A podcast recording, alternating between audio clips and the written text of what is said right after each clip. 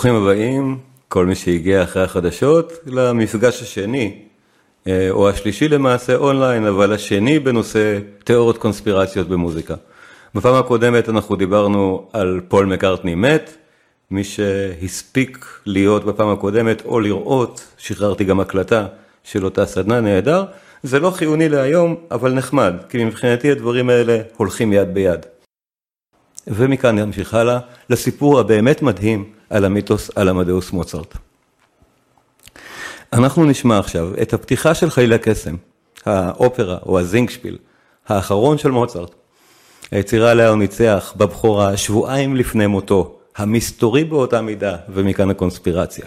מה הרג את עמדאוס, או מי הרג את עמדאוס.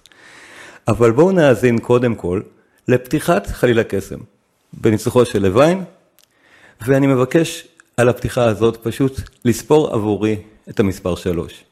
פשוט שלשות, כל הזמן. יש פה כל הזמן שלושים. למשל, אם מישהו בצ'אט רוצה להגיד מה השלוש הכי בולט, זה הזמן להגיד לפני שאני מתחיל. תלמידיי ודאי יודעים, או מי שאוהב מוזיקה, מוזיקה קלאסית ואופרה, כנראה שגם ידע. מה השלוש הכי בולט כאן, קודם כל? אם אין, אני אעבור הלאה. חליל הקסם. ג'יימס לבן מנצח, הפתיחה.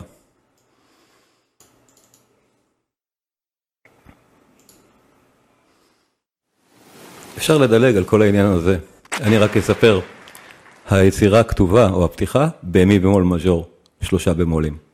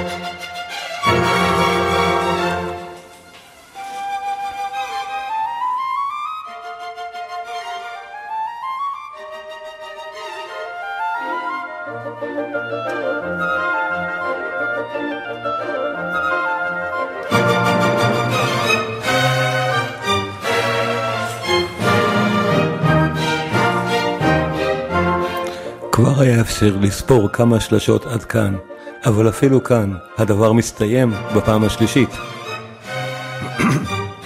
ואז שלוש כפול שלוש. פעם שנייה זה יסתיים כאילו, והשלישית עכשיו.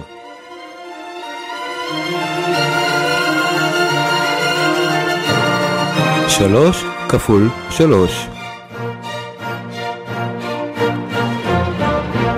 1, 2, 3, ועכשיו 3 כפול 3 שוב, ובמי במול. שלוש. ועוד שלוש.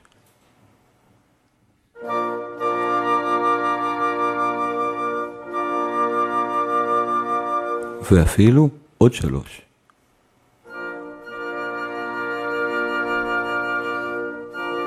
אין דרך לצרוח שלוש יותר טוב ממה שקורה בפתיחה הזאת.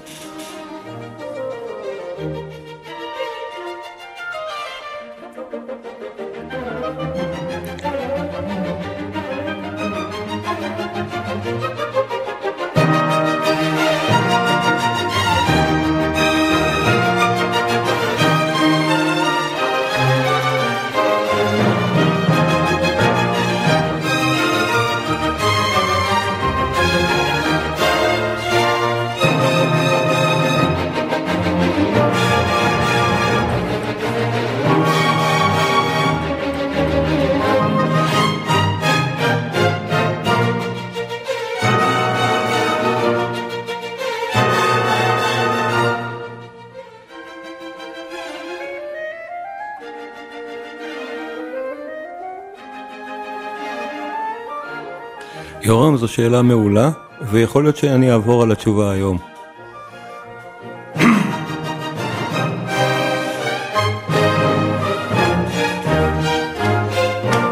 שימו לב שגם הפתיחה מסתיימת כמובן בשלוש.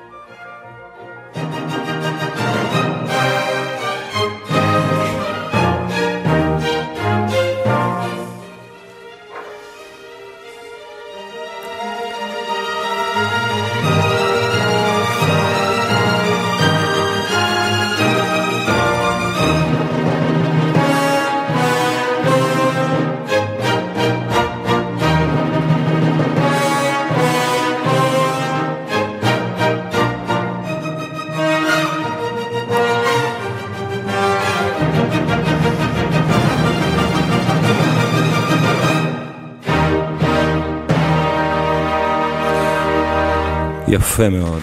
עכשיו כולם ימחאו כפיים, ברור שבאולם, וראו מן הראוי, בסך הכל חלילה קסם, אכן, בטח. אבל הדבר הזה הוא באמת משונה. מה, מדוע כל השלשות קורות שם? ובהתחלה, בהתחלה, לפני שהתחלתי אפילו להשמיע, אמרתי, זה במי במול מז'ור. זו קריצה של מוזיקאים אחד לשני. מי במול מז'ור זה סולם עם שלושה תווים שחורים. מי במול, לה במול וסי במול. זה לא אומר למי שאיננו מוזיקאי יותר מדי, אבל למי שכן, זה אמור להגיד הרבה, במיוחד שבתקופה, כשמוצרט כתב את חליל הקסם, מי במול מז'ור היה סולם חריג עד כדי כך שאין פתיחות אופראיות בכלל עד אז בסולם הזה. מי במול מז'ור, שלושה תווים שחורים והשלשות חוגגות לכל האורך. זה סמל למשהו, ודאי. סמל רציני למשהו, עוד יותר ודאי. ולפני שאני אגיד מה זה, בואו נראה את המיתוס על עמדאוס, כמו שמצטייר בסרט עמדאוס. הרי סרט נהדר. אז בואו נראה איך בדיוק מציגים לנו שם, בסרט, את כתיבת האופרה חליל הקסם, את התהליך שהביא לכתיבתה של האופרה. התיאורים של, למעשה זה שייפר במחזה שלו, אבל בטח שגם פור, פורמן בסרט, הם נפלאים. הוא מתאר היסטורית סיטואציות באופן הכי יפה בעולם, כשהסרט מתאר נרטיב לא מציאותי בכלל. אבל הסיטואציה עצמה של נניח הנסיבות של ההזמנה, הקומישן של חליל הקסם ממוצרט עצמו, מתוארות נהדר ומומחזות נורא יפה. אז בואו נראה את זה רגע. את הקטע מעמדאוס, מתאר את הדרך שהוליכה לכתיבת האופרה או הזינגשפיל הוא חליל הקסם. זה מתחיל בסצנה שבה מוצרט מתארח בתיאטרון הדי נמוך של שיקה נדר, של החבר שלו. תיאטרון נמוך הכוונה, זה מיועד לעם, הכל בבדיחות, הכל בקומית, בקומדיה. מוצרט מת על קומדיה, אז למה לא? בואו נראה את זה.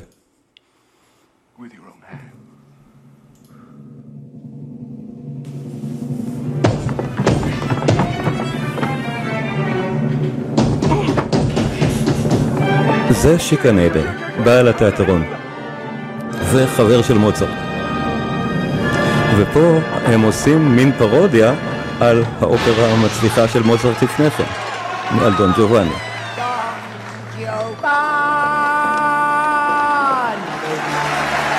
וזה מוצרט וקונסטנצה שנהנים מההצגה. my own type. Oh, stop it! I'm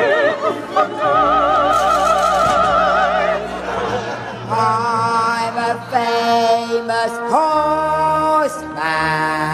And here a famous horse. ועוד אריה מדון ג'ובאני. כולם שרים אותה, כל הקהל מכיר אותה.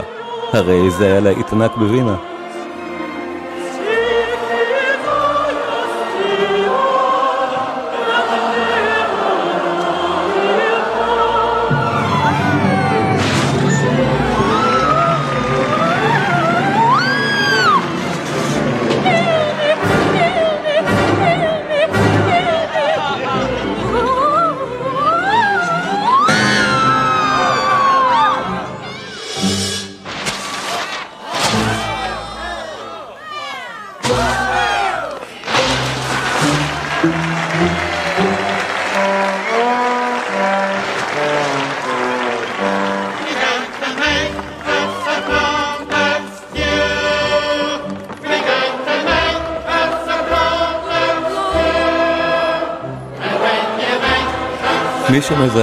אנחנו כבר עוברים לאופרות אחרות של מוצרט ואנחנו נסגור כמובן בהמשך של פיגארו או בסיום של פיגארו למעשה. בטח, אי אפשר לסיים במשהו אחר, בטח לא בווינה ב-1791.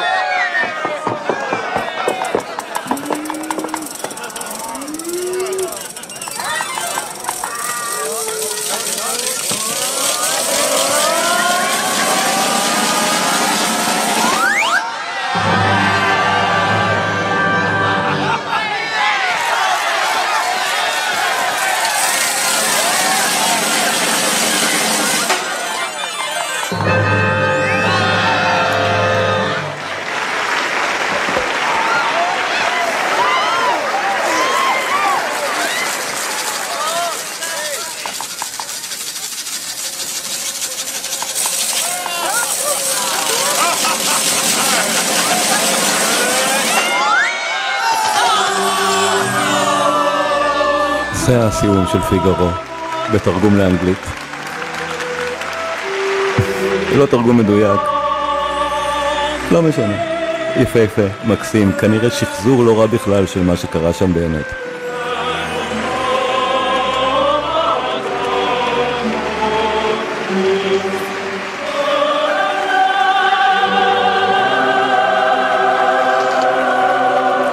ואז מיד יחתכו לנו יחתכו לנו לסצנה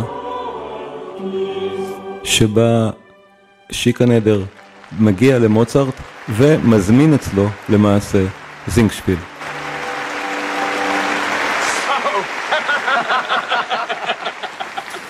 What did you think of that, eh? Oh, it's wonderful. He liked the little people, didn't you? Oh, well, that's all good. Oh, funny. I like the horse.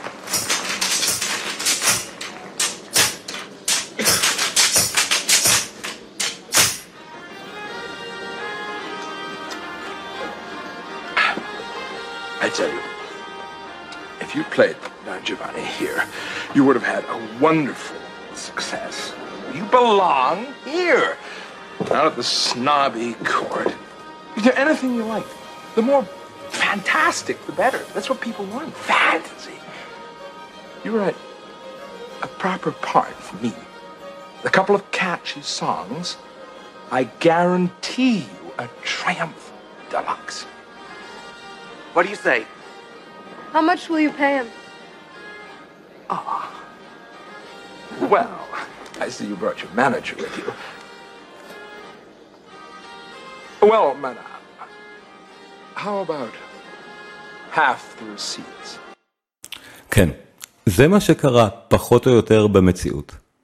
רק מה, מה שלא מספרים לנו בסרט זה שמוצרט ושיקניידר הם חברים טובים מאוד, עוד מתקופת מוצרט בכלל בזצבורג, ששיקניידר היה מנהל להקת שחקנים נודדת, ושם הם התחברו. אבל יותר חשוב, שיקניידר כנראה היה זה שבכלל הביא את מוצרט הראשונה אל האילומינטי, אל הפרי מייסונס. שיקה נדר היה חבר באותה אגודה וגם מוצרט. שניהם קשורים זה לזה כחברים טובים באמת הרבה מאוד שנים. והעסקה הזאת שנחתמה פה על half the receipts הפכה אחר כך את קונסטנצה לאישה מאוד עמידה. בטח. שיקה נדר צודק בכל מילה, אם מוצרט היה מעלה את דון ג'ובאני שם, לפשוטי העם הדובר גרמנית, ולא מעלה את האופרות שלו לאצולה, הוא היה מצליח הרבה יותר, וחלילה קסם שאכן הועלתה שם. כזינגשפיל, בתיאטרון של שיקנדר, הצליחה, פשוט הצלחה עצומה, גם בגלל הנושא שלה, שהיא מגלה לכאורה את סודותיהם של האילומינטי, של הבונים החופשיים, וכאן אנחנו נכנסים לתיאוריית הקונספירציה מספר אחת. מי הרג את מוצרט ומדוע?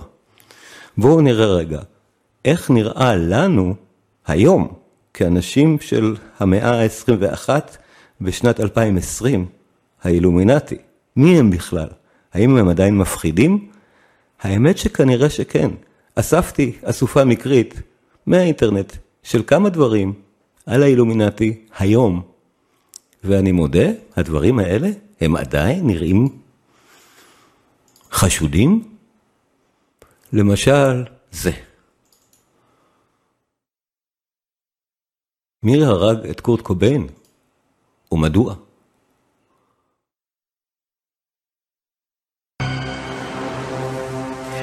April 8, 1994. Music fans worldwide were horrified to learn of the tragic death of reluctant rock star Kurt Cobain.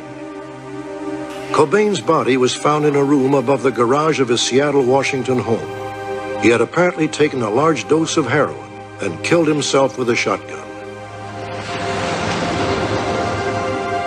Even as the morning commenced, rumors began to circulate. What if Kurt Cobain did not kill himself? What if Kurt Cobain was murdered? One private investigator who's been on the case from the very beginning believes the official ruling is wrong. I don't believe Kurt Cobain committed suicide. I believe there was someone with him in that room. I believe it was someone that he knew. They were doing heroin together. I believe at a certain point, more heroin was injected into Kurt Cobain than what he wanted injected into himself. And after that point, he was shot with a shotgun once he had become totally incapacitated. איך הגענו לזה שהאילומינטי, הפרי מייסונס, הבונים החופשיים, הרגו את קורט קוביין? זה מדהים, אבל 40 או 50 שנה אחרי מותו של מוצרט, ההשערה המקובלת הייתה שהם הרגו את מוצרט.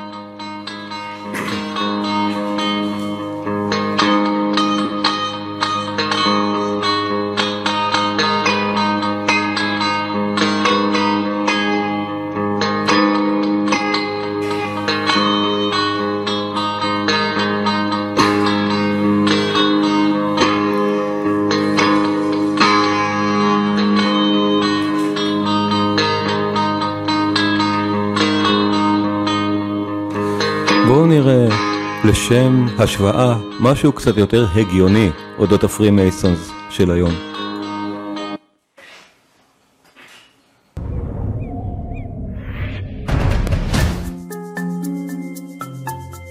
No.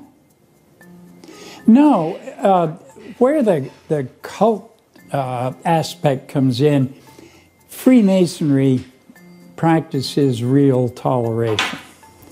We accept men of all faiths, Freemasonry accepted Jewish members, for example, in the 1700s, long before Jewish men could join many organizations.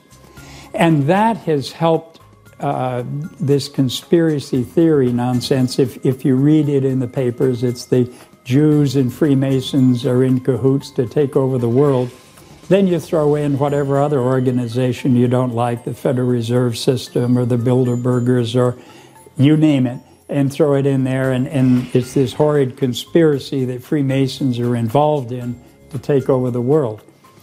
It, it's, it's just simply coming from people who need an enemy.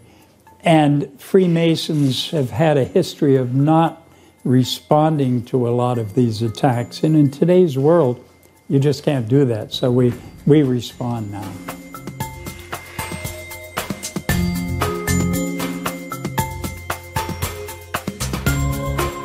They would be terribly disappointed and wouldn't even think about staying in the organization because that's not what it's about.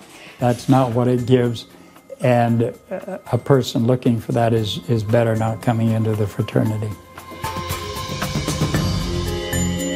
We do have famous Masons. You can go into the arts, you can go into the theater, you can go into religious leaders, you can go into political leaders, you can go into some of the great names in, in the auto industry or in any industry that you can think of.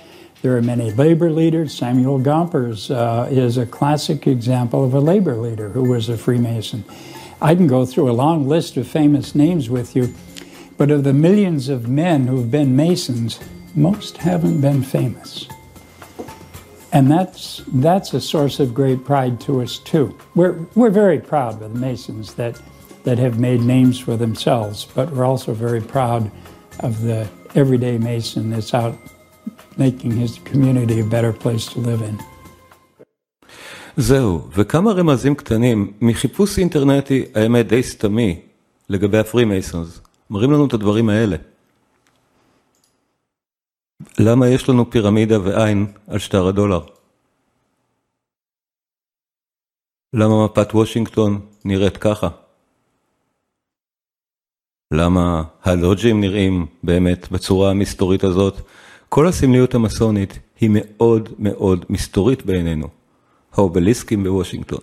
הרבה מאוד דברים שכאילו עד עכשיו ה Freemasons שולטים על העולם או מה שלא יהיה. זאת תיאוריות קונספירציה נורא מפורסמת, אבל הקשר הבולט למוצרט היא שהוא עצמו היה אחד מאותם חברים מאוד מפורסמים ומכובדים באגודה הזאת. כשהאדם שדיבר קודם, אני לא זוכר את שמו, אמר על מסונים מפורסמים, ודאי שאחד מהמפורסמים שבהם הוא וולפגנג גוטליב מוצרט. כן, גוטליב. מדוע אמרתי גוטליב? עוד קונספירציה בקטנטונת, זה שמו האמיתי של מוצרט, הוא מעולם בחייו לא נקרא עמדאוס. זהו, גוטליב זה בין האלוהים, בין האלוהים, אהוב האלוהים, בגרמנית. וולפגנג גוטליב מוצרט, המיתולוגיה מושרשת עד כדי כך. ובלי קשר לעניין המסוני, כשאני שומע מרצים על מוצרט אומרים איך הוא היה עני מרוד, אני רוצה לשלוח אותם לקרוא את ספרי ההיסטוריה שוב, כי הוא לא היה. עוד מיתולוגיה. בכל מקרה, אנחנו נמשיך בעניין המסוני של מוצרט כחבר באירועים החופשיים, ואז ברור שאם באופרה או בזינקשפיל, שהוא חלילה קסם, הוא מגלה את סודותיהם הכמוסים של הפרימייסון,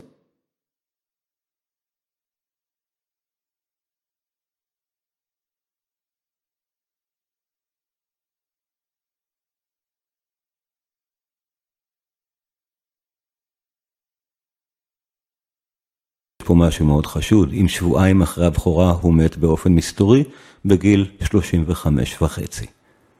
לא היה חולה קודם, כלום. שלושה ימים חלה ונפטר. עד פרסום הספר של פושקין, מוצרט וסליירי, האגדה האורבנית המקובלת על מותו של מוצרט הייתה שה Freemasons, כמו שהם הביאו את המהפכה הצרפתית, גם הם רצחו את מוצרט על גילוי סודותיהם בחליל הקסם. עד כדי כך. ועכשיו באמת נצא להפסקה של עשר דקות בדיוק, עד עשר ורבע, ונמשיך. בינתיים, על הדרך, ודאי שעוד מוצרט, למה לא?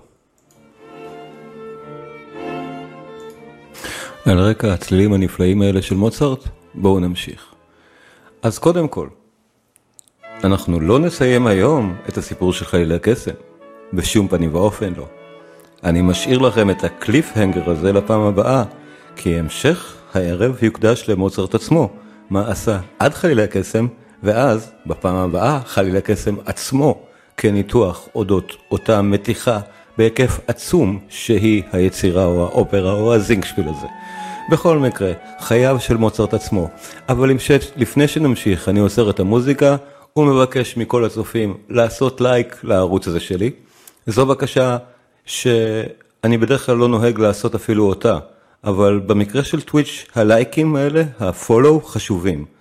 על מנת שאוכל להמשיך לשדר בטוויץ', אני צריך שאנשים יאהבו את התכנים האלה, על מנת שהסרוויס יראה שאוהבים. זה לא קטע שונה, אבל אנא, אם אפשר, לייק לערוץ, כך גם תוכלו להתעדכן במועדי השידור. נמשיך. מוצרט עצמו הוא לא האיש שחשבנו שהוא היה, ודאי שלא מהסרט עמדאוס. אבל אני חושב שאת זה כולם יודעים, שהסרט עמדאוס הוא אגדה על מוצרט. אבל אנחנו לא תמיד יודעים עד כמה הוא אגדה על מוצרט.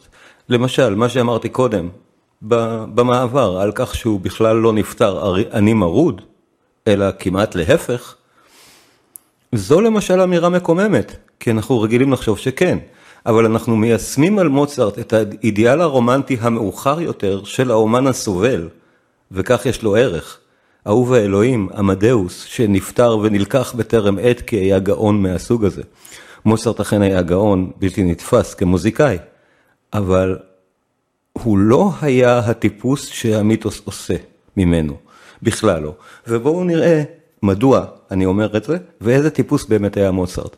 והדבר שקונסטנזה, אשתו, שחייתה אחריו עוד כמעט 50 שנה, וניהלה את העזבון, בלית ברירה היא מצווה בעצמה את המיתוס הרומנטי על עמדאוס. כי ככה העזבון שברשותה היה באמת שווה אחר כך המון כסף, והיא נפטרה בעצמה כבר אישה מאוד עמידה, שלא לומר עשירה. כן, אז היא לקחה על עצמה למסד את המיתוס הרומנטי על עמדאוס.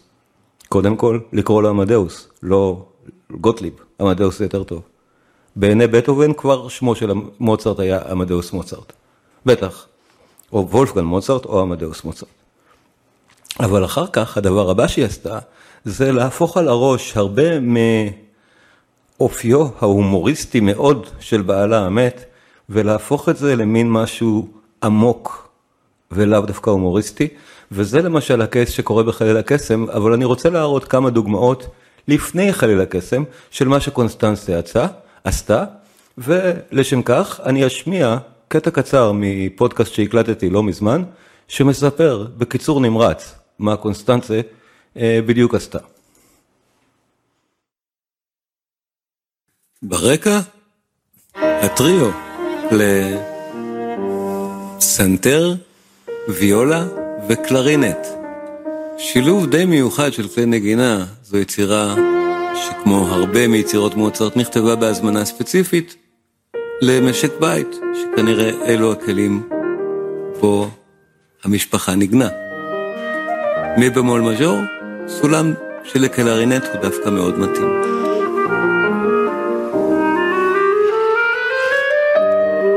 מוצרט הוא... אני לא יכול לדבר עליו בלי לחייך. חוש ההומור שלו לא ידע גבולות.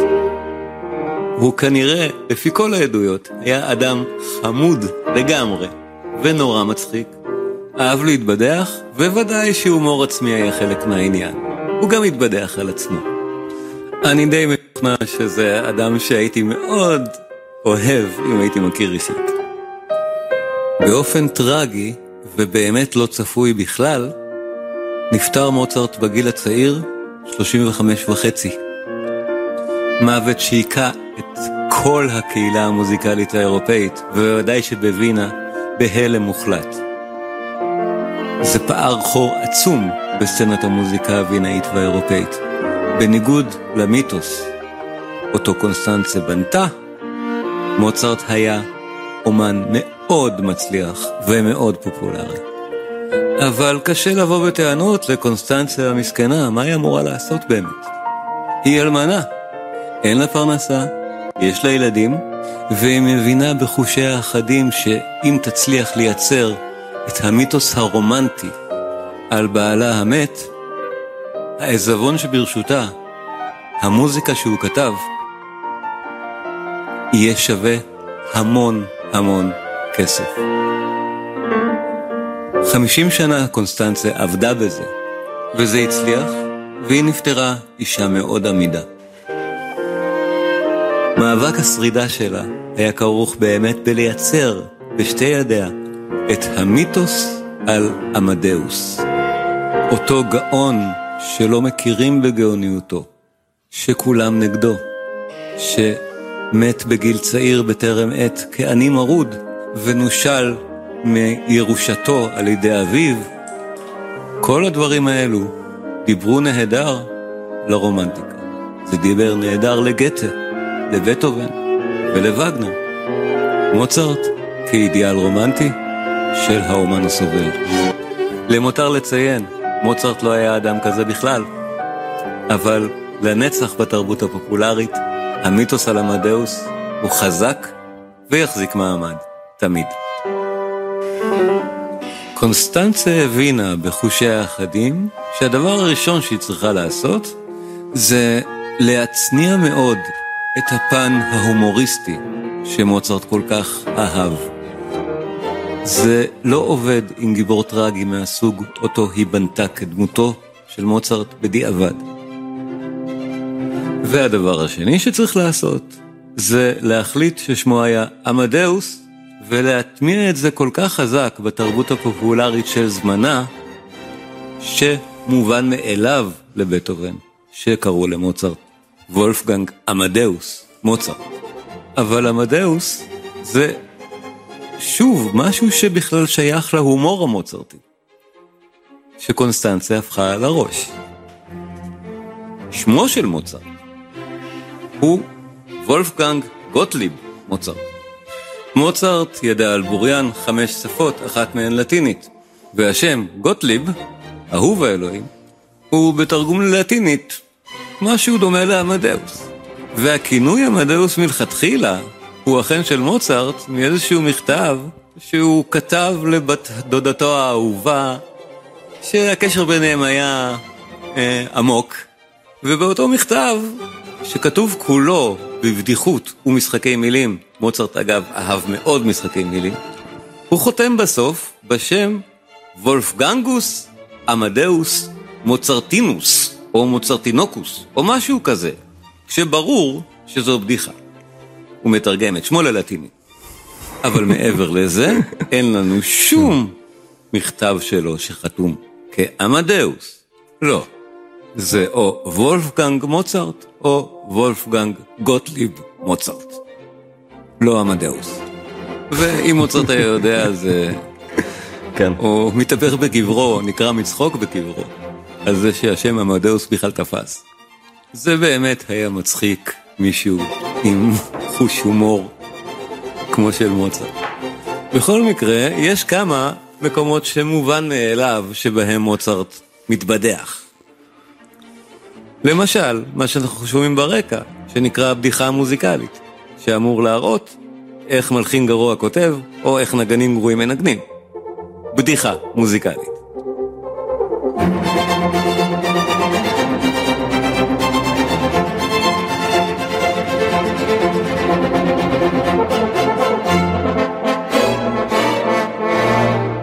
דוגמה נוספת להומור המוצרתי הוא הלחן הבאמת חמוד שהוא כתב לזכר התוכי האהוב כן. שלו.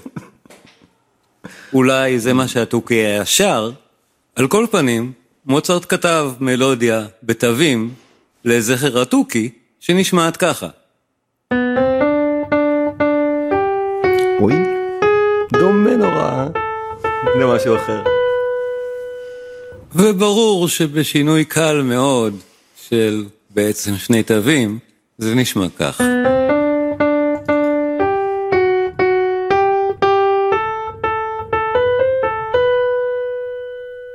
לנו ברור שזה הסיום הנפלא של הקונצ'רטו מספר 17 לפסנתר של מוצרט, אבל קונסטנצה לא כל כך סיפרה את ההקשר. אלו בדיוק סוג האנקדוטות שהיא ניסתה להסיט מהן את תשומת הלב. אז כן, תוך ההאזנה לקונצ'רטו אנחנו נפסיק ואני אחזור לדבר עכשיו. אה, חי מולכם, זאת הייתה הקלטה מלפני כמה שבועות. הדוגמה הבאה שאני רוצה לתת זה באמת ההרצאה הנהדרת של ליאונרד ברנסטיין שמנתח את הסימפוניה 40 של מוצרט. עכשיו הסימפוניה 40 היא אחת מהיצירות הכי מפורסמות שיש ברפרטואר ואני לא חושב שאני צריך להשמיע אותה. אבל בוא נראה איזה מטעמים ברנסטיין עושה מהדבר על מנת להראות לנו עד כמה מוצרט בעצם מתחכם בסימפוניה הכל כך מפורסמת הזאת ומכוון אלינו כמוזיקאים בכלל את כל הבדיחות הקטנות שיש שם, וזה נהדר. אז הדבר הראשון שהוא עושה, ולמי שלא מכיר באמת אולי בשם את הסימפוניה 40, אני אשמיע לרגע רק uh, את פתיחתה הנורא נורא ידועה פשוט של אותה סימפוניה. היא באמת אחת היצירות, אני חושב, הכי מפורסמות שיש בכלל, uh, לכל דבר. היא נפתחת כך.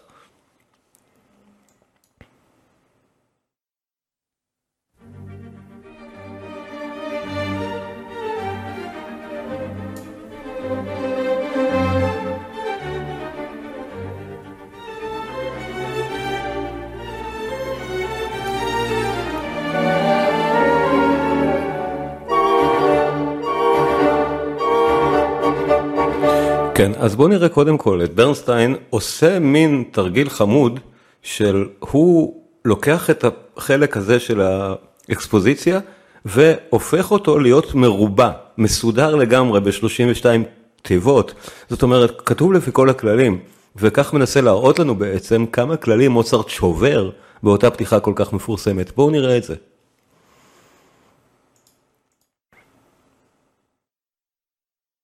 שנייה, נעשה שכולם יראו, אז רק רגע בבקשה. הנה. כן, כולם רואים.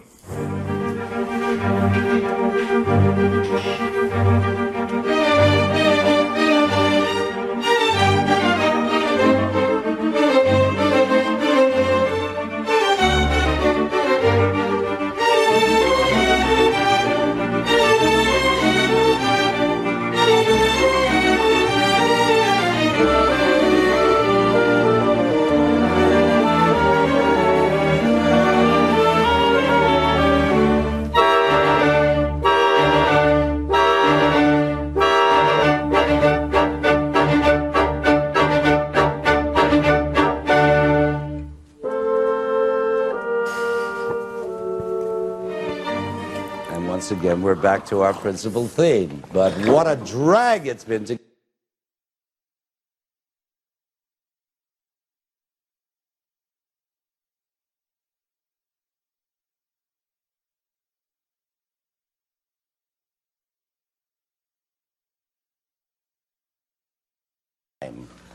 The way people do while they're trying to think. בדיוק. אז ברנסטיין אכן נהדר, והוא מתאר את זה, וממש מלחין את זה מחדש בשביל להראות לנו מה מתכוון. אבל את הקטע הכי חזק הוא מראה דווקא על הפרק האחרון של הסימפוניה. בואו נאזין גם לו, ויש בפרק הזה באמת משהו נורא נורא משונה, שמזדקר לאוזן, שוב, של מוזיקאים, לא של מאזינים שאינם יודעים מוזיקה. יש הבדל עצום, מוצרט מכוון את ההומור שלו כאן למעלה, למי שלמד מוזיקה. ולא לקהל המאזינים הכללי. וברנסטיין מסביר לנו את זה נהדר. בואו נשמע את אותו הפרק, את הפרק האחרון בסול מינור, של הסימפוניה. הוא תמים לגמרי, כמעט לכל אורכו. בואו נראה.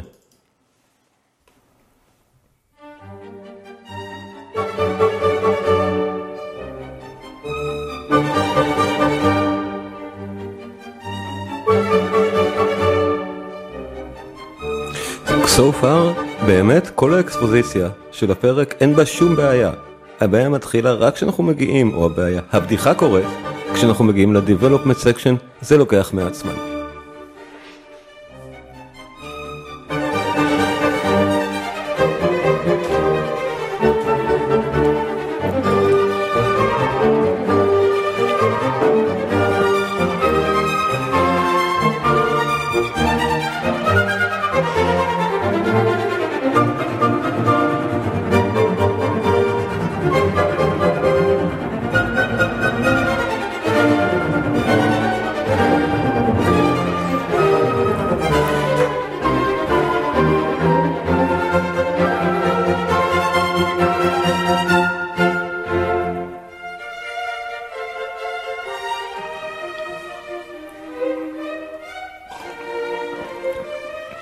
בינתיים באמת אין לנו שום בעיה, הכל חלק לגמרי ואפילו כמעט פשטני, כמעט נאיבי.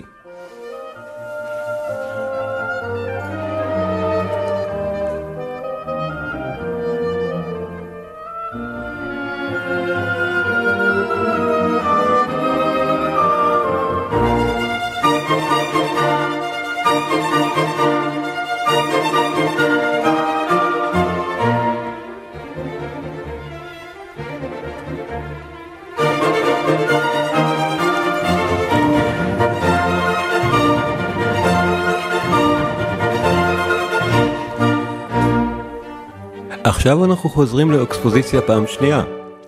הפעם הבאה תהיה ה-Development, ושימו לב שם מה קורה בדיוק.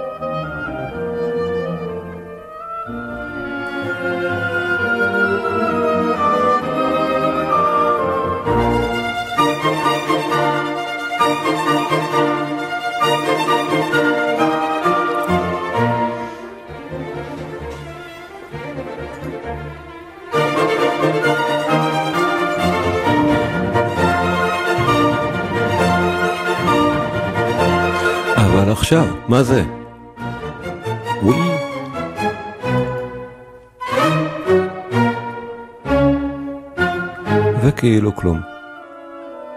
מה זה היה? כל כך מוזר. בואו ניתן לברסטיין לספר לנו מה זה. הוא עושה את זה פשוט הרבה הרבה יותר טוב ממני.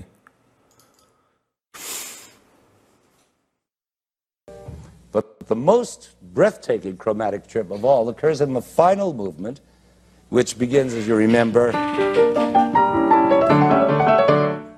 innocent enough and tonally not too eventful throughout the whole exposition. But then again comes the development section, and all hell breaks loose.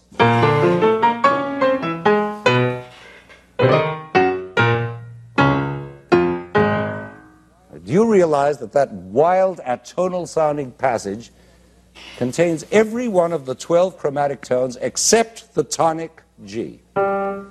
What an inspired idea. לא the יאומן, לא יאומן. לא יאומן פשוט. זה נמצא בתוך הסימפוניה הכי מפורסמת בעולם. זה. Could easily pass for 20th century music if we didn't already know it was Mozart. זה לא יאומן באמת כשאתה מוזיקאי, אבל כשאתה לא מוזיקאי ויכול להעריך תרגילים כאלה זה גם לא יאומן, וזה אומר על מוצרט הרבה יותר ממחזות או סרטים. זה מוצרט, זה ההומור שלו, זה מה שהוא עושה, וזה מה שהוא גם עושה בחליל הקסם. הוא הרי לא יודע שהוא עתיד למות תכף, וחליל הקסם היא בדיחה נהדרת. בואו נמשיך לראות עוד כמה בדיחות מוצרטיות. עד כמה מוצרט היה באמת גאון, אני חושב שאני לא צריך להגיד, אבל היכולת שלו כאיש מקצוע לכתוב למשל את מוזיקת לילה זהירה, היא לא תיאמן. למה אני אומר את זה? כולם מכירים את זה, נכון? היצירה הכי עליזה וחמודה בעולם שיש בערך.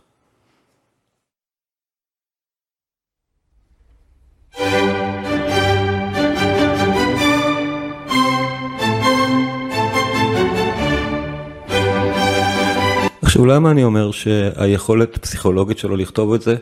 כי זה היה קומישן, הוא כתב את הסרנה הזאת כנראה תוך כמה דקות, לא משנה. שלושה ימים אחרי שאביו נפטר.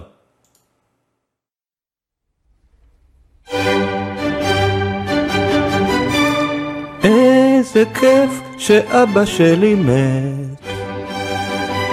לא, מוצרט ידע להתנתק כאיש מקצוע באופן הכי טוב שאני יכול להעלות על הדעת.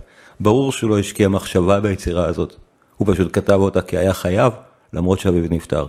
אז כן, הפסיכולוגיה של איש מקצוע מהסוג הזה היא לא תיאמן, אבל זהו מוצרט. ודאי שזה לא הדמות שאנחנו רואים בעמדאוס. נמשיך. עניינים אחרים של מוצרט בתרבות הפופולרית יש כל כך הרבה, אני בוחר להציג אחד שהוא לדעתי מאוד יפה, אה, מסדרה בריטית שנקראת Pride and Prejudice. שוב, הספר של אה, ג'יין אוסטן הוא נהדר בעצמו, אה, בטח שהיא ראה אור הרי באנגליה בתחילת המאה ה-19, כשמוצרט היה להיט ענק גם באנגליה. ניגנו אותו כל הזמן בבתי האצולה על פסנתר, רדוקציות לפסנתר של אריות אופראיות למשל. מוצרט היה כבר להיט נורא גדול בכל העולם, האירופאי לפחות, גם באנגליה, בתחילת המאה ה-19, מעט אחרי מותו ב-1791. בכל מקרה, בואו נראה קטע קצר מאותה המחזה של ה-BBC, אודות Pride and Prejudice, האווירה שיש שם בין כל הילדות האצילות האלה שמנגנות כל מיני דברים, אחד מהם הוא מוצרט. אז בואו נראה איך הם מתייחסים בהמחזה מודרנית לרומן ישן יחסית מהמאה ה-19, איך הם מתייחסים שם בעין מודרנית למוצרט. זה מאוד מאוד יפה לדעתי. אה, בואו נראה את זה. הסצנה הראשונה שאני אראה, זה כשהם שרים ומנגנים במין מסיבת חברה כזאת. או לפני זה בעצם, בואו נראה את הכותרות.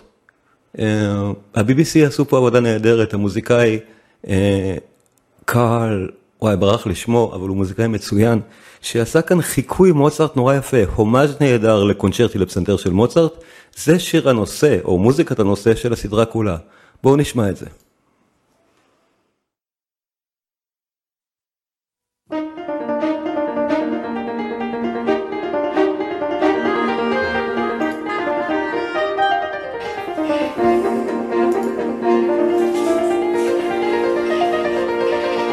כך יפה וכל כך מושפע בצורה הכי חיננית שיש.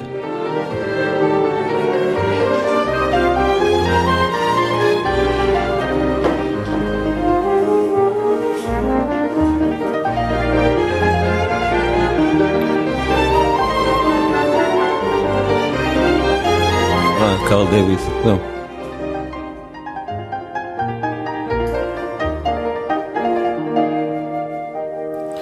ועכשיו בואו נראה עוד סצנה, בתוך הסדרה עצמה כבר, שבה הבנות מנסות לנגן כל אחת בתורה כל מיני דברים על הפסנתר, כי זה מה שהיה מקובל לעשות באירועים, במסיבות חברה של, ה... של התקופה. אחת הילדות מנסה לנגן את ג'ון פילד, זה מוזיקאי אנגלי, באמת כנראה שלא רע אם לא היה מוצרט. ואז אחת מהילדות האחרת, היותר אופנתית, מנגנת בעצבנות את הדבר האופנתי לנגן באותו רגע, את מוצרט, את המרש הטורקי. בואו נשמע את זה.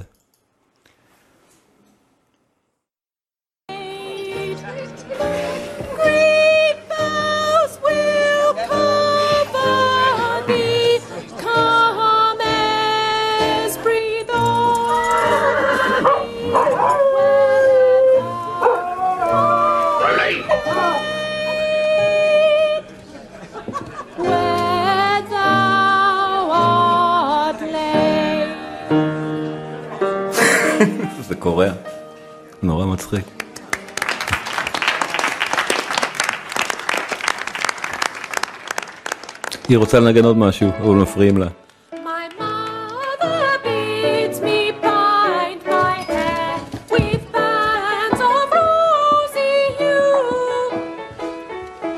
extremely well, child. You've delighted us long enough. Let the other young ladies have time to exhibit.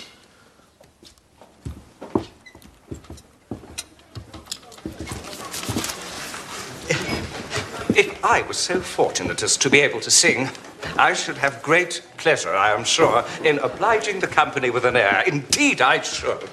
For I consider music as a very innocent diversion and perfectly compatible with the profession of a clergyman. אבל זה אומר באמת עד כמה מוצרט היה כבר אז להיט ענק. הם עשו את המחקר שלהם ב-BBC.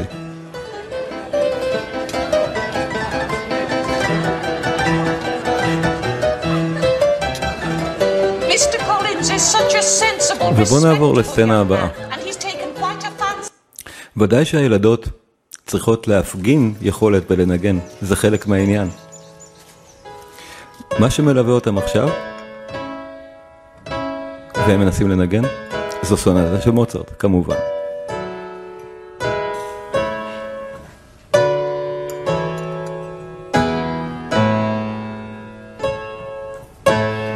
ומכאן כל הרומן בעצם, שלא קורה בינתיים, בין אליזבת למיסטר דארסי, מלווה בצלילי הפסנתר של מוצרט. really well, Bennett. הדבר הבא שאנחנו רואים זה איך אליזבת שרה את האריה המאוד מפורסמת של קרובינו מתוך uh, נישואי פיגארו. בואו נשמע רגע את האריה עצמה למי שלא מכיר. אריה יפהפייה, היא שרה אותה בתרגום לאנגלית של התקופה ומלווה את עצמה בפסנתר. בואו נשמע רגע את האריה המקורית.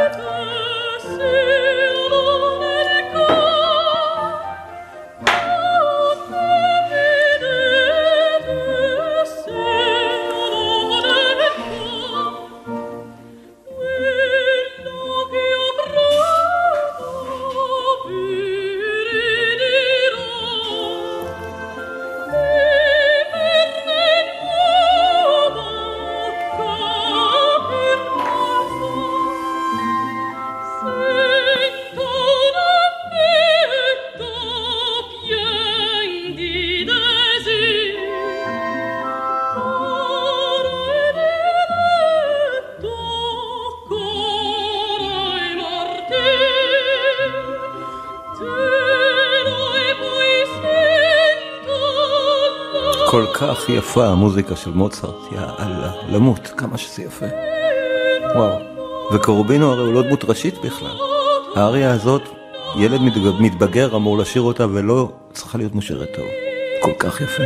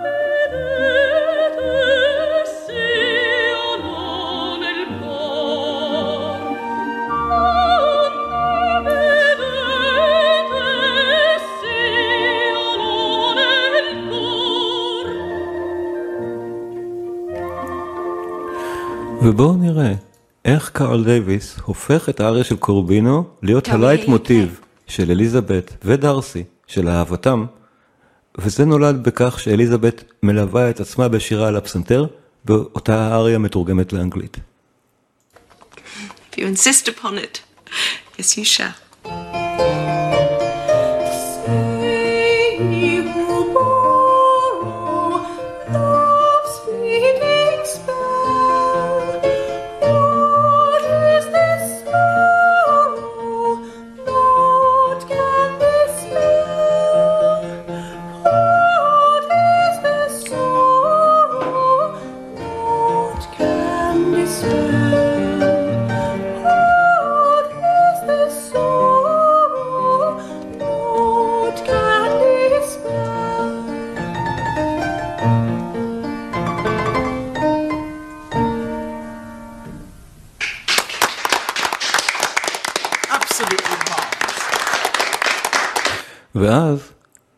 מעט אחר כך, כשמראים לנו את דארסי הולך וחושב, המוטיב הזה מנוגן לנו בתזמור, קארל דוויס תזמר אותו מחדש, עם פסנתר, על מנת שנבין שדארסי חושב על אליזבת ועל מה שהיא ניגנה.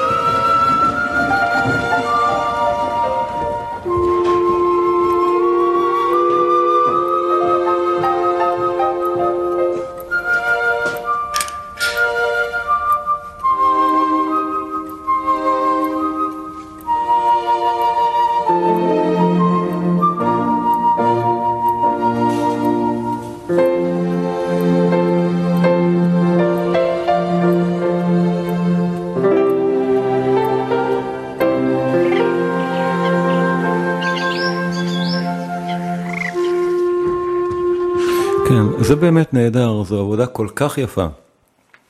והדבר האחרון, בינתיים, להיום לפחות, יהיה הרקוויאם, אי אפשר בלי. הרקוויאם בוודאי שהוא חלק מאותה קונספירציה על מוצרט, והוא חלק גדול בה. זאת אומרת, אנחנו משתמשים בסיפור הרקוויאם, או נהוג להשתמש בו, על מנת להשאיר את מותו של מוצרט כתעלומה באמת מסתורית ורומנטית. כי הרי, ידוע, את הרקוויאם מוצרט לא סיים, בכלל לא. ואת חלקו הוא אפילו לא כתב, זה של זוסמאייר. אז מה באמת של זוסמאייר ומה שם של מוצרט? את מה מוצרט הספיק ואת מה לא? עד היום המחקרים חלוקים בדעותיהם. בואו נראה את הקטע הקצר מעמדאוס, שממחיז לנו את אותה תיאוריה שסליירי גנב ממוצרט את הרקוויאם, או שמוצרט התכוון לכתוב אותו בכלל, בגלל שסליירי רצה להשתמש בו אחר כך, או כל מיני דברים מהסוג הזה, מיתולוגיים. שלא קרו במציאות. אבל בעמדאוס מראים לנו מאוד מאוד יפה דווקא אינטראקציה של שני מוזיקאים, כשאחד מכתיב והשני כותב. בואו נראה את אותה אינטראקציה נהדרת בסוף עמדאוס, ואני אשלח אתכם לקראת המפגש הבאה, אה, סליחה, לקראת המפגש הבא בינינו, עם מחשבה, בואו נראה מי כתב חלק מהרקבים, איפה מפסיק מוצרט ונהיה זוסמאיר, או סליירי, לפחות לפי הסרט. בואו נראה, בוא נראה את האינטראקציה הזאת ביניהם. And if you finish the work by tomorrow night, he will pay you another hundred ducats. Another? That's too soon. Uh, tomorrow night. It's impossible. Did you say a hundred? Yes.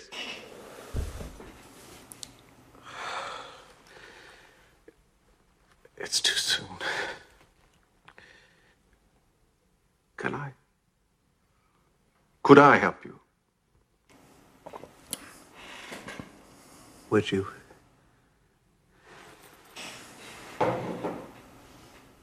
Actually, you could. אה, את מה לא רואים? אה, הבנתי. סליחה. סליחה, מתנצל על זה, אני עוד חדש בדברים האלה. Now? Yes. Why? I feel wrong. I feel wrong being here. Where did I stop? The end of the ricordare. Statuensi in parte So, next. now, confutatus. Confutatus maledictus. Confounded. Flamis acribus addictus. How would you translate that? Consigned to flames of war. Do you believe in it? What? Fire which never dies, burning you forever. Oh, yes. Possible. Come, let's begin. We ended in F major. Yes? So, now, A minor.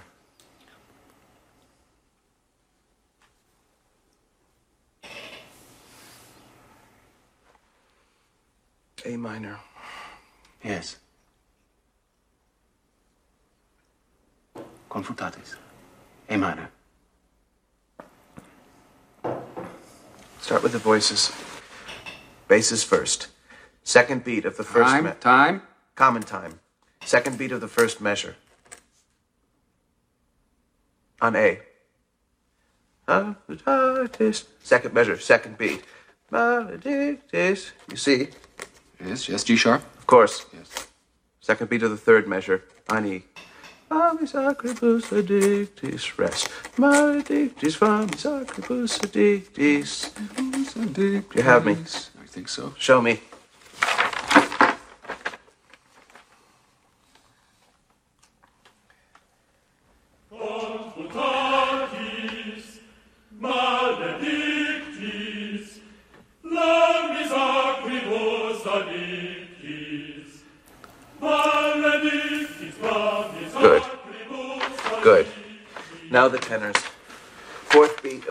Measure on C.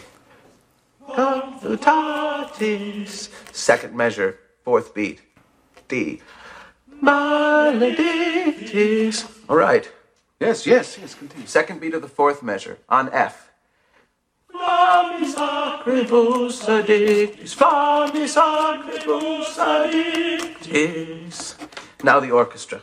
Second bassoon and bass trombones with the basses, identical notes and rhythm. First bassoon, tenor trombones with the tenors. You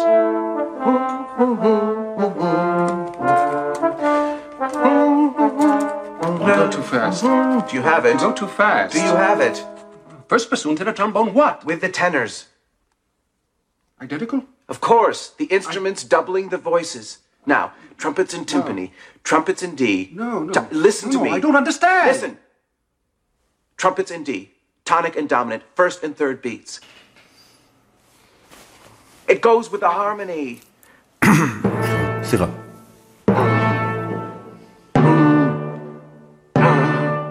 Yes, yes, yes.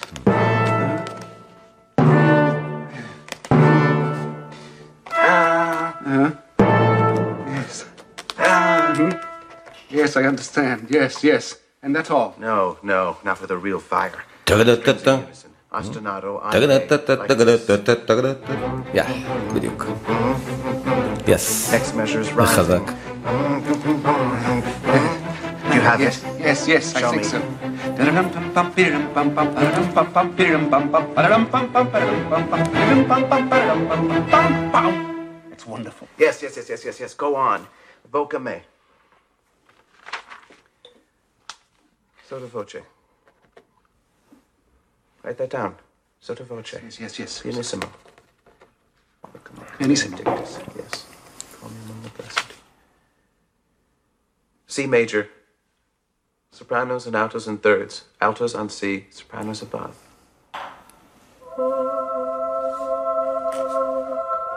Oh, come, oh, come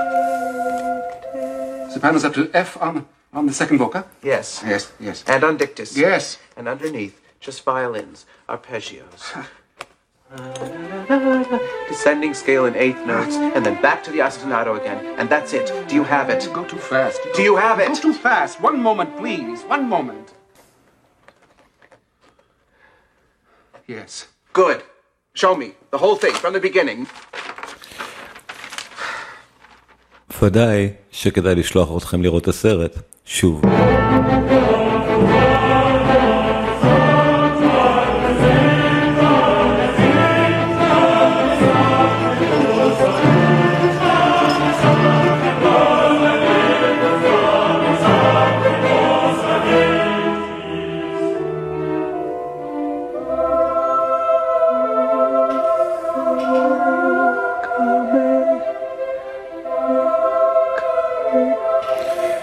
ונעצור כאן, ואחידה לשבוע הבא, הלקרימוזה מהרקבים.